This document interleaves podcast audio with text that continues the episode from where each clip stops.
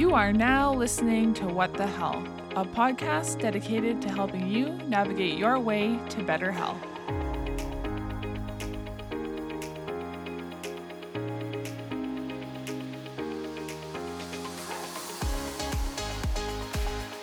Hello, everyone, and welcome to episode 46 of What the Health. I'm your host, Lena Lahire, and today I have special guest Laura Brockman joining me. Laura is entering her second year as a PsyD student at Philadelphia College of Osteopathic, Osteopathic Medicine. She is pursuing a career as a psychologist with a focus on neuropsychology. Prior to beginning graduate school, she worked with people who had been incarcerated and had mental illnesses and or addictions. Laura is also a member of the NASP's student board and the Psi Chi International Honor Society in Psychology. I'm super excited to have her on today. Welcome to the show, Laura. Thank you so much. Thank you for having me. Yeah, no problem. So, just tell us, uh, tell our listeners, tell me a little bit about your background and how you got into the area that you're working in now. Yeah, so I uh, started in medicine. Mm-hmm. Uh, was my original plan of my career, and then I decided while I was in my uh, bachelor's that I wanted to pursue psychology just because there was more, I felt there was more of a need um, for this field. There's a lot of, um, a lot of kids and adults that needed the help in the mental health field. So mm-hmm. I decided to go that route. Um, when I got into the PsyD program, um, I'm I'm focusing on children and the neuropsychology came into place uh, a little bit later on throughout my first year when I realized that there is so much that kids experience as when they're little um, that we can't see. And so I was really kind of interested in okay, let's let's look at this aspect of the brain neurologically and the learning disabilities and tie them together. Um, and that's that's where my interest came in. Amazing. So can you explain i'm sure lots of our listeners know what neuropsychology is but for those who don't can you just explain what that is? Sure.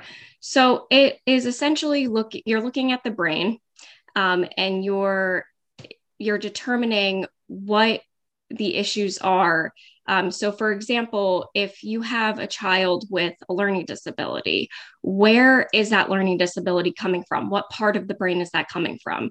Our brain is broken down into sections. So, you have your um, your processing for speech, you have your memory. Um, so, where is that coming from? And that's really the biggest thing. Um, another example is if a child has a traumatic brain injury what part of the brain was injured, what part of the brain is being affected. So we use tools such as our assessment kits. Um, so we'll do a cognitive assessment, we'll do an academic assessment, and that's really what essentially gives us that okay there's something wrong here there's there's a, a problem where this child is not processing something but where is it coming from and that's where the neural part comes in mm. Mm. And do you find that there's greater issues today with with children's cognition than there has been in the past? Like what are your thoughts on that? I definitely think that there is a greater issue. Um, I'm not really sure if it's coming from the technology.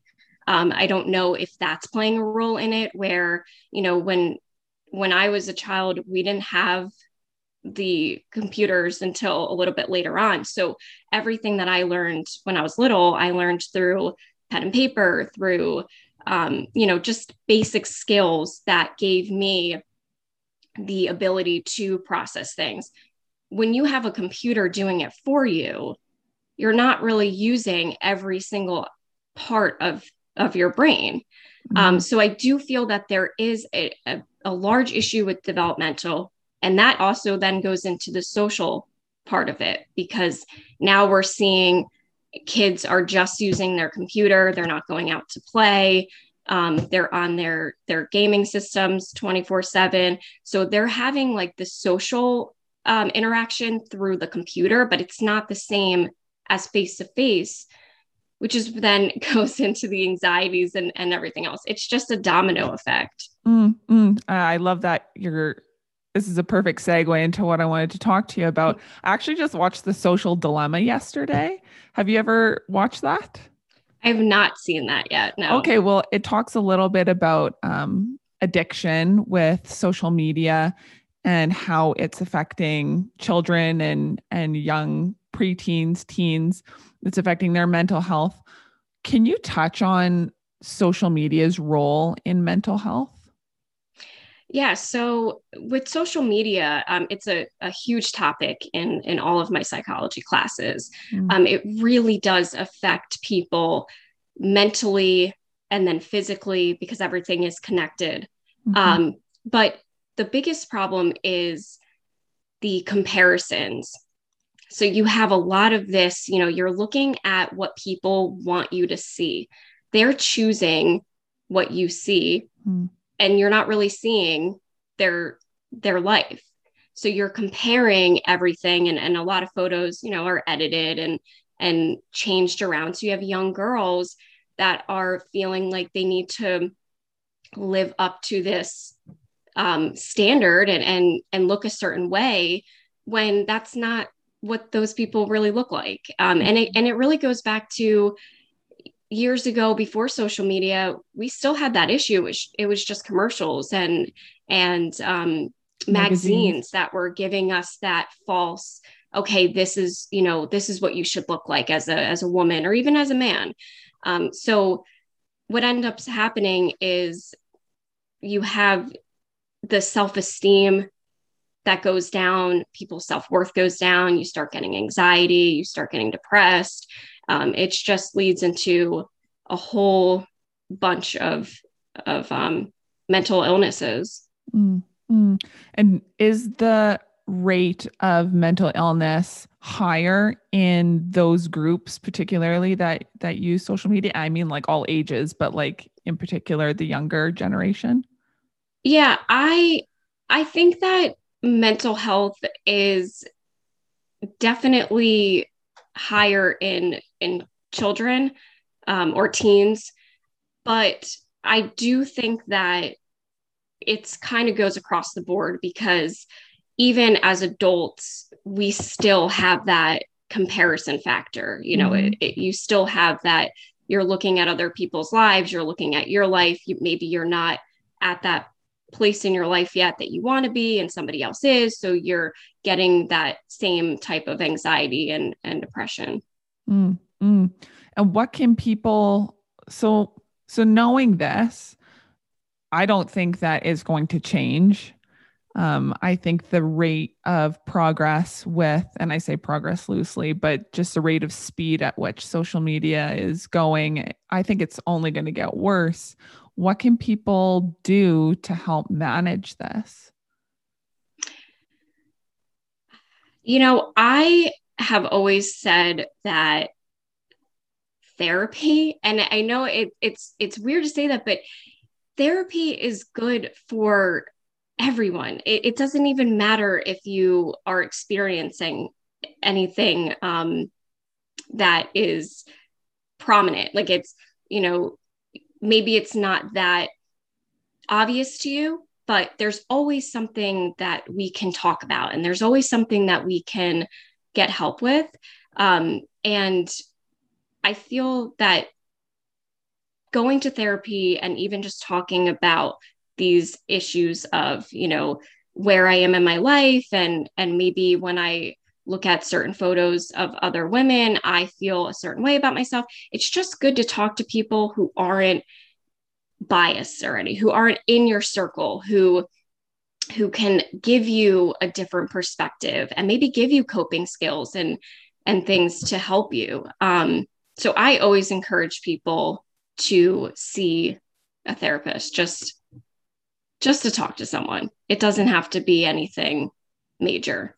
Yeah, because health is a moving target. So, I mean, at some point or another, something is going to come up, and you don't know what kind of tools you're going to gain from even even having one session that completely changes you mm-hmm. you don't know where those te- tools are going to come up again right yeah they can give you a whole different perspective a lot of people don't realize that you know people like for example for trauma in kids people look at trauma as well he went to war so he has PTSD, he has trauma, but there's all types of trauma that you can have um, from a child to an adult that if you don't realize is affecting your everyday life, you're going to continue in this in this pattern and you're going to continue to get triggered by things. And but you're not piecing it together because you're not in the mental health field so you wouldn't know to piece those things together so that's another reason why it's good to sit down with someone because maybe when you're just talking about things that bother you, they can connect it to your childhood and and see um, what they can do to help you. Mm, mm. Yeah, that's really good. Can you talk a little bit because you have some experience with addiction? Mm-hmm. Can you talk a little bit about the addictive nature of social media? Can you touch on that?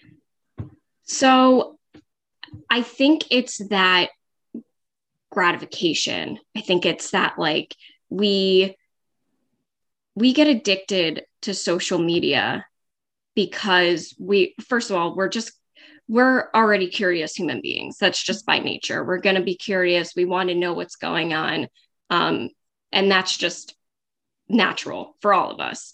Um, so that kind of starts it. And then i think that the going into it when you're posting things you i think people are are looking for that um that gratification or that um attention but not in a not in a negative way but just you know they they want people to see their lives. And i just i just think that that's something that we do as human beings because we're constantly talking about our lives even even to other people outside of social media, right? We're always saying what's going on with our lives and what we're doing and all this stuff. So I think that's just a natural thing.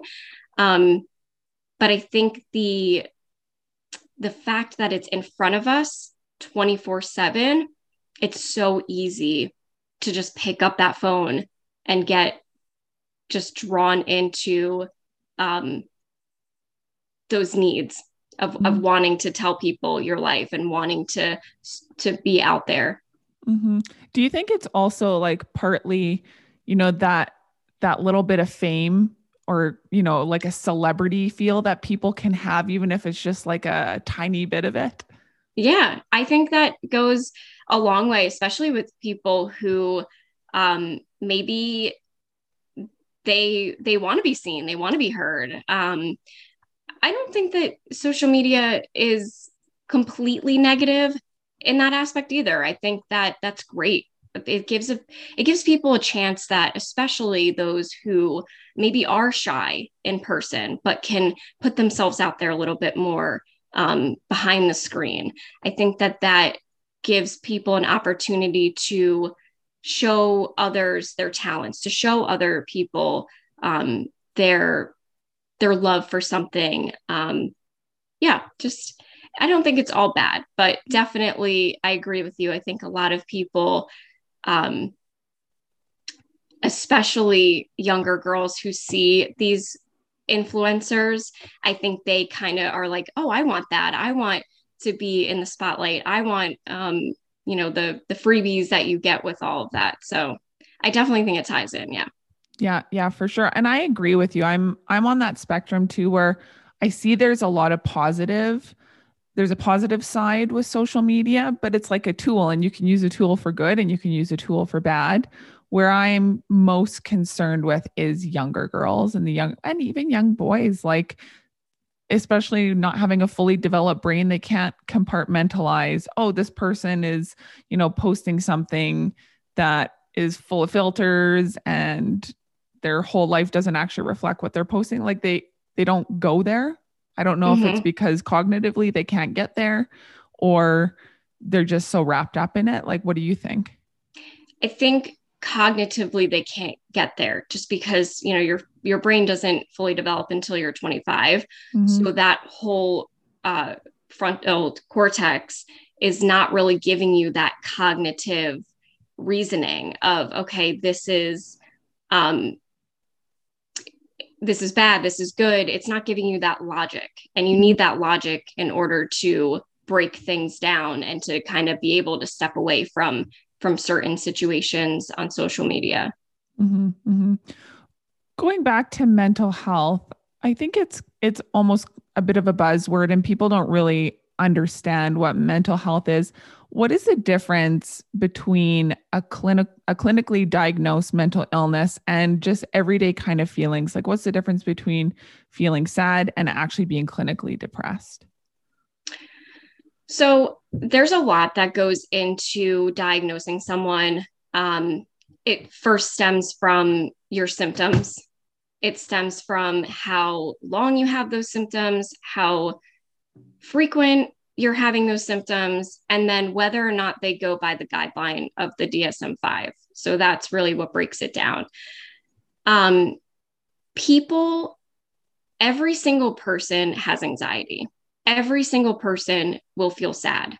That does not mean that you have an anxiety disorder, it does not mean that you have depression. So, my advice is that when you're feeling, when it gets to a point where you can't live your everyday life without it impacting you, then that's when you need to seek professional help to determine if you have a diagnosis. Mm-hmm. Um, if you're just, you know, sad here, anxiety in certain situations, you may or may not need to sit down with everybody, anybody. Um, so it's really that I think the difference between feeling things of sadness and feeling depressed is is this is this changing my life where I can't do day to day things without um, being stuck in a place. Mm-hmm, mm-hmm. And I think, you know, and you can comment on this, but people I feel are can be quite quick to diagnose themselves. Oh, well, you know, I, I'm have an anxiety disorder when they've never actually received a formal diagnosis because they're they're just anxious. Um, mm-hmm. And so I think that, you know, back to what you're saying, it's so important to actually go talk to someone and to not self-diagnose because like people say, oh, I'm I'm OCD about this. And it's like, yeah, I think a lot of people tend to, um, I blame the internet for that, but I think people tend to throw around words. Uh, bipolar is one of them, OCD is another one. Um, and I don't think that people really understand what that means. You know, you can say someone's bipolar, that doesn't mean that they're back and forth between a decision or they're up and down. Like there is so much more to that diagnosis.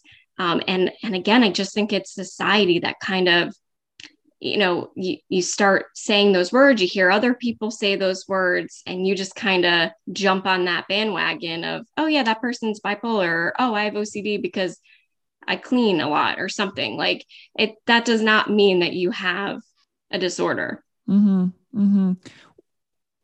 and if someone is labeling themselves or receive a diagnosis how does that change our brain so we actually touched base on this a little bit in, in one of my classes. It wasn't so much about um, the diagnosis of you know anxiety or depression but it was more of an actual learning disability mm-hmm. so we were talking about how kids when they're diagnosed with something like adhd or learning disability and they're told that they're instantly thinking i'm stupid mm. because they're not understanding what it actually means. They're not stupid. They just might have to work a little harder in one area to understand something, or they might have a processing disorder.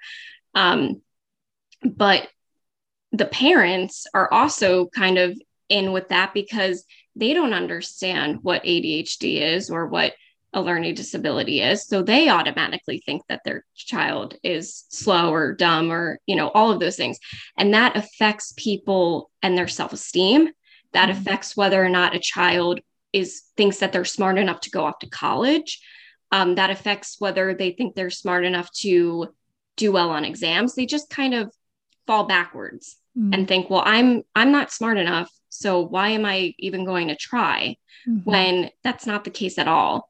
Um, so we talked about really educating people. And I think that is the biggest thing that we need to do, especially just across the board in the mental health field.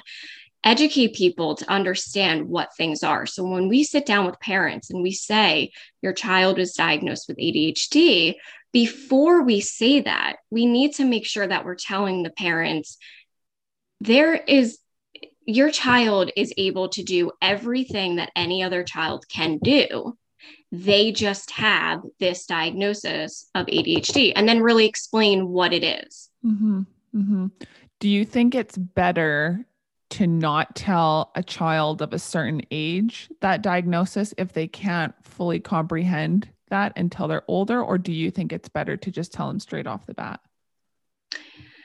Um, I think that I feel that if they if you did tell a child, I don't know if they would be able to process it. Um, so I don't even I don't know if they would really understand in the first place what you were saying. Mm-hmm. Um, I think that it is important to tell a child when they're older, but I don't know. I, I feel that every situation's different. It, it depends on the scenario. It depends on what it is that you're telling the child. Um, it depends on how greatly it's going to impact the child. So it's really just weighing out those different things. Mm-hmm. Do you think technology has increased diagnoses of like ADD and ADHD? Do you think that has any role to play? Yes and no. Okay. I think that the distracting factor really makes teachers think that the child might have ADHD um, because I've I've sat in with observations in classrooms and I've seen kids just instantly go to their cell phones when the teacher's not looking. Um, so I think that that can be a cause of why the initial uh, referral is sent out. But being a professional, you're taught what steps to take and the proper way to assess each child to make sure that yes this child has ADHD or no they don't. So I think that once it hits that psychologist they're going to be able to determine yes or no. So I don't think they're being misdiagnosed because they're it's a really thorough process. Right. Can you explain what ADHD is? Yeah. Um, so it is attention deficit disorder, or if you have ADD and ADHD. So you have attention deficit disorder, and then you have attention deficit hyperactivity disorder. Um, and it's the difference between the two um, is one is more of a just your your attention span. So if you're able to um, pay attention for long periods of time. Um, the hyper part is, you know, whether a kid is getting out of their seat a lot, uh, whether they, there's also a temperament that goes into ADHD. There's a, um, comp- uh, like a impulsive th- that goes with ADHD as well. Like sometimes a kid is more impulsive to do something. Um, so that's really, in a nutshell, what ADD is and ADHD. Right, right. And what kind of help can kids get other than therapy? I know there's there's probably medication, um, but lifestyle factors most likely play a role in helping to manage symptoms. What could those lifestyle factors look like? So again, it, it's different for every kid depending on the diagnosis and and depending on their level of the ADHD sometimes kids just need to be um their accommodations in a classroom need to be changed. So maybe they need to sit up closer to the teacher. Maybe they need to be kind of away from um, distractions in the classroom. So maybe like the pencil sharpener or um, just noises around that are going to distract them. Um, so it's really those accommodations that will help a child the most with the ADHD.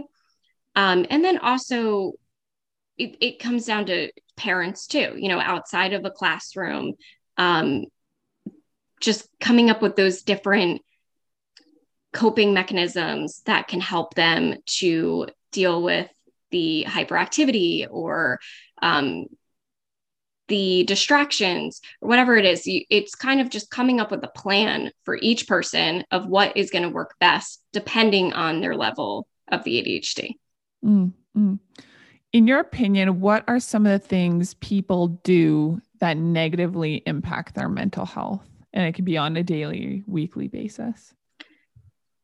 I think the biggest thing that people do is one comparison I think that's one of the biggest things that really impacts people's mental health. Um, and I think just negative thoughts, mm. those negative thoughts will make such an impact on a person's um, overall mental health because those negative thoughts, if you continue to have them and not switch them out for positive thoughts, it's going to take over and you're going to start believing every single negative thought that is in your brain. Mm. And then it's going to start affecting you physically. And that's when you're going to see that spiral. How does it, how does our mind affect our body, like those negative thoughts? How does it affect our body? So it goes off of our, so it's physiological and it goes off of our emotions. Um, so if we are feeling nervous, you are going to maybe feel that butterfly sensation in your stomach, or um, maybe you feel nauseous. And depending on what emotion you feel is going to affect what part of your body. And again, everybody's different. So some people will have the same physiological effects um, if they're feeling nervous and if they're feeling happy they're going to get that same butterfly feeling in their stomach so mm. our bodies are essentially telling us that something is off you know our brain is telling our body something is off and then we realize okay something's off by the way that we're feeling mm, mm. and what happens you know like in terms of stress and those negative emotions creating a stress response. What happens when that goes unchecked and we kind of just let that stress response ride? So, with the stress, it's again that buildup. So, if you are very stressed out and you're not talking to someone or you're not releasing it in some way by exercising or watching a, a comedy movie or, or whatever it is that works for you to help your stress, it's just going to continue to build and build and build. And then you're just going to explode. Mm-hmm. Um, and usually it's a mental breakdown, it's uh, lashing out at someone. Mm-hmm. You know, it's, it's not good. Either way, it's really good to get that stress out and not hold that in. Mm-hmm. mm-hmm. Yeah, I, I like that what are some of the things that people can do to improve their mental health and kind of get that that stress out? Um, so i think that the best thing to do is to live a healthy life in general. So it it's again it's it's all connected. So if you are going outside getting fresh air going for walks um, exercising, if mm-hmm. you're watching those um, funny shows or movies that kind of give you that um, that dose of, of happiness, you're essentially going to feel, you know, less stressed. Um, and that's going to be better for you with your mental health. I think another thing too is really just checking in with yourself constantly. You know, how am I feeling? Um, am I, is there something bothering me in my life? Is there, um, are there things that I'm not addressing mm-hmm. that I really need to sit down and figure out? Um, because again, I, I feel that it's so natural for people to ignore these things. It's so natural for people to say, oh, I'll, I'll be fine. I'll get over it. It's no big deal. And then eventually you're sitting there and everything has now piled up and it's mm-hmm. harder to sort through what the issues are at that point. Mm, so, like, as things come up, deal with them right then and there. Exactly. Deal with them right there. Um, you know, even if, even if it's not in that very moment, even if it's like a day or two later, but still deal with it. Don't let it fester and then it becomes a bigger problem. Mm-hmm. And that's really hard for people to do because like people are are used to running away from things, right? Like dealing with those emotions when you don't have the tools to deal with them. Right. Which is, which is why talking to someone is extremely helpful. Um, exactly. Um, it, it, that can be really challenging and most people just don't. Yeah. And that's why I said like therapy is the best thing because it's everybody has stress. Everybody goes through day to day life, things happen. And if you have that person that you know that you can talk to and you know that you can call, that's not a friend or family member who's just going to kind of tell you, oh, it'll be fine, it'll be okay. Mm-hmm. That's not what you need. You know, mm-hmm. you don't really need someone to tell you to be fine. You need someone to help you cope with things. Um, so if you have somebody already that's there, you can say, oh, my week has been really bad. You know, this happened or that happened. And then the therapist can can help you and, and guide you through that. Mm-hmm, mm-hmm. I, yeah, I couldn't agree more. I have the most amazing therapist, and I don't know how I would have ever managed getting through and an eating disorder and all of the things that I had to overcome without her. Like I just I couldn't have. And I don't think people can, especially when they're dealing with a lot of those issues. Yeah. And I think it's so easy for for people to to think they can because it's it's partly pride too. Mm. You know, you think that okay, I can I can do this myself. I, I don't need help. Um, but it's it's not a bad thing to to ask for help and to get that help and and people would be surprised on how how much better they feel after just talking to somebody about it mm. you know one thing i found that was the most helpful for me is the normalizing of emotions and different things that we go through and to know that like what I'm experiencing is actually normal for what I've been through. Yeah. And for people to hear that, like you're reacting in this way, that's normal. It takes a weight off of you. Really, it does. Yeah. I think it goes into that society again. You know, we paint this picture that you can't have emotions, you can't have problems, you can't have this. There's something wrong with you if if you do have those things and that's not true at all. We're human beings. It is a natural thing. We all have emotions. We all go through things in life that affect us in different ways. And there's nothing wrong with you just because of how you're feeling. Mm-hmm, mm-hmm. and what what kind of advice would you give people especially with COVID and go, everything going on right now with mental health, like what kind of things are you seeing? What kind of advice can you give for people in terms of what's going on right now? So I'm seeing a lot of like social anxieties coming up because a, a, a lot of people kind of got used to that staying inside and not having to socialize with people. And now they're like, oh no, I have to, you know, go back into the world now. Mm-hmm. I would say take your time and whatever you need to do for yourself is what you need to do. Don't allow other people to talk you out of what is best for you. If you feel like I'm not ready to be around 10, 20, 30 people, or, or I'm not ready to go to the supermarket or whatever it is, you need to set those boundaries and you need to tell people, you know, nicely, I'm really sorry, but, you know, I'm not going to be able to go out today. And you don't have to tell them why, and you can tell them why if you if you choose to. Mm-hmm. Um, but I think just setting those boundaries because your self um, is is the most important. You know, your your mental health and your overall being is the number one thing, and you need to focus on that first before you um, appease everybody else, I guess. Yeah. Yeah. Yeah. I'm really interested. I'm sure there, there's not going to be any shortage of ink spilled for psychologists everywhere going into dealing with COVID. But, you know, like I'm sure there's a lot of trauma that people have experienced and even like the anxiety about, like you said, going back out, being around germs, like not cleaning everything so much.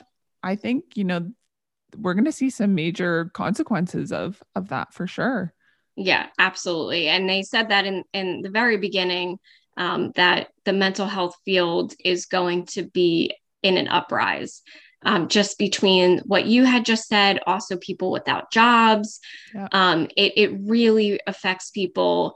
And we have uh, in the schools as well, they are expecting an a rise when these students return next year from being virtual and just kind of looking at the different um, issues that the kids are having, both behaviorally and cognitively and academically. Mm-hmm. Um, you know, we're going to have to sift through a lot of paperwork and a lot of a lot of referrals that are going to come in that we need to help these kids get, get back to to everything because it really does change the way that you um, process things when you're at home and and you're in this this safe place and then you go back to your school and it's it's just a whole different learning experience and a whole different world really. Yeah.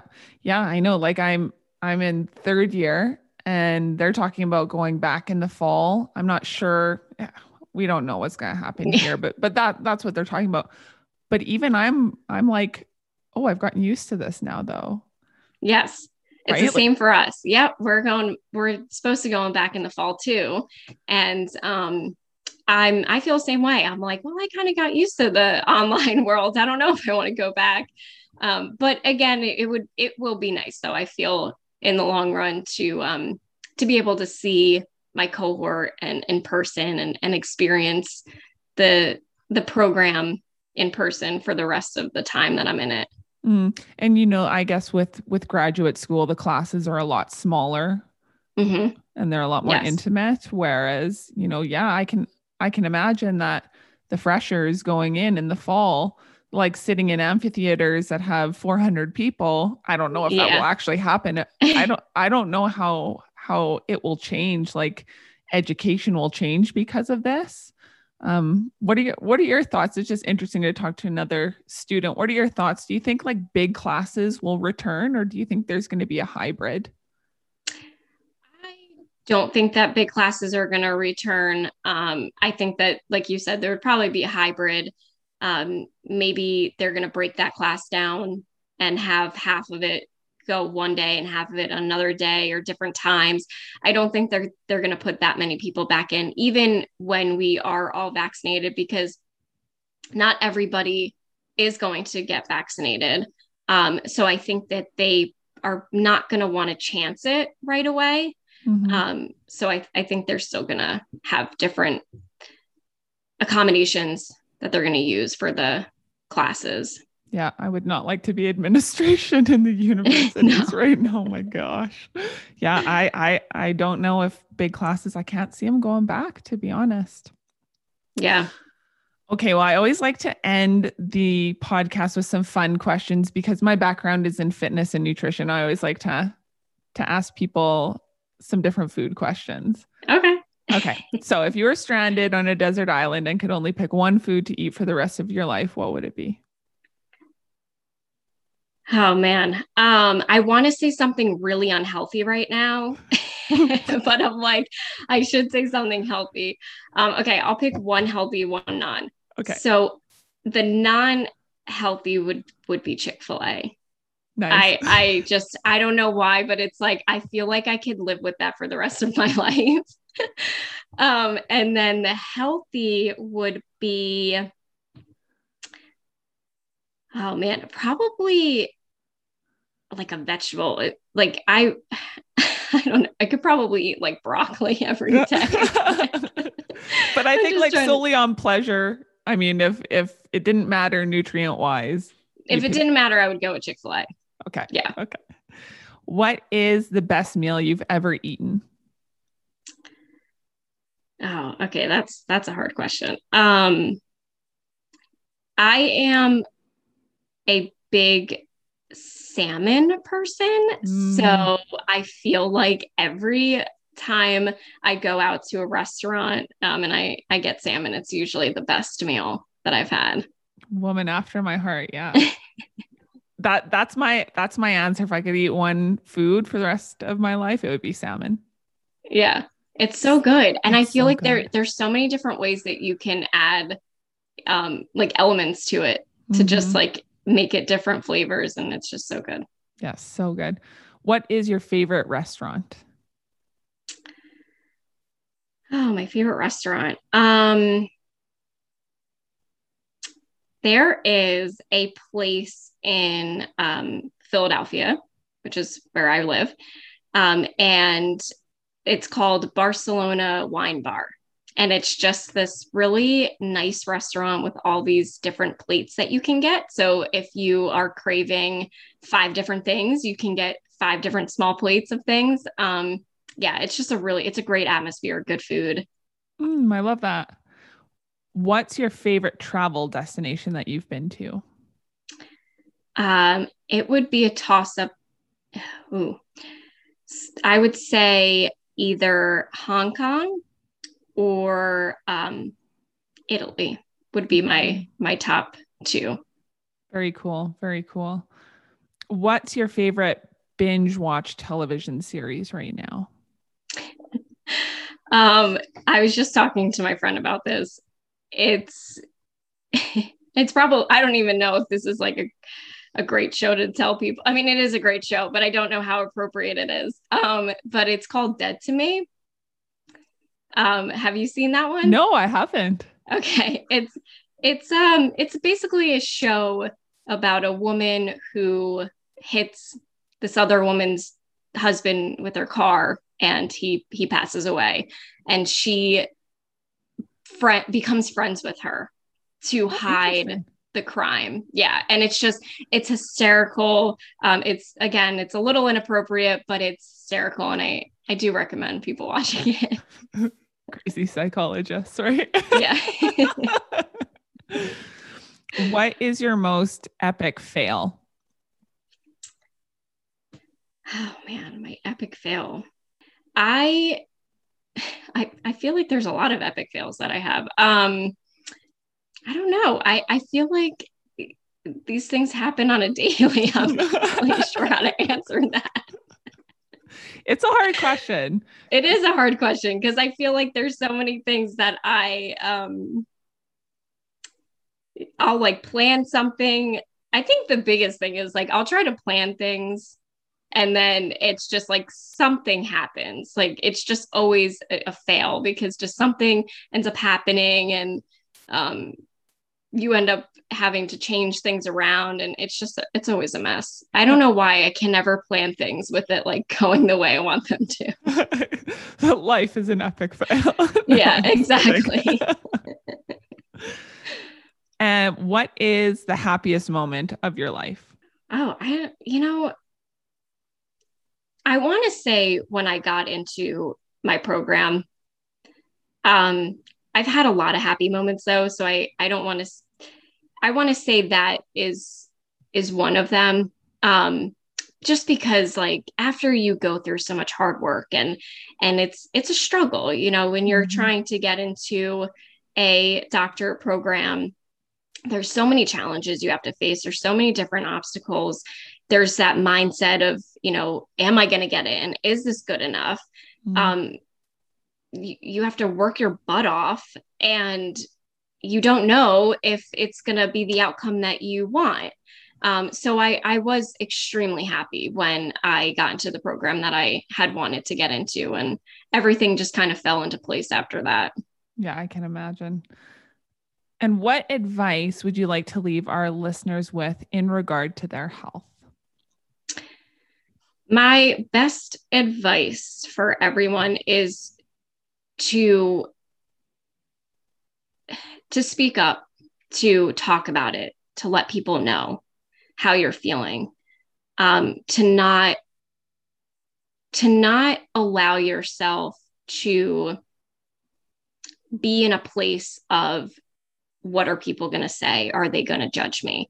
Because a lot of times, people, you would be surprised by the reactions of others. Mm-hmm. And I think that just by just by telling somebody how you feel and by telling someone what you're going through, you're going to find that either A, someone has also been through that as well and they can relate to you, or B, that they're that they want to help you, that they that they want to um, guide you in in that place or or they'll encourage you to go and get help if you need that help.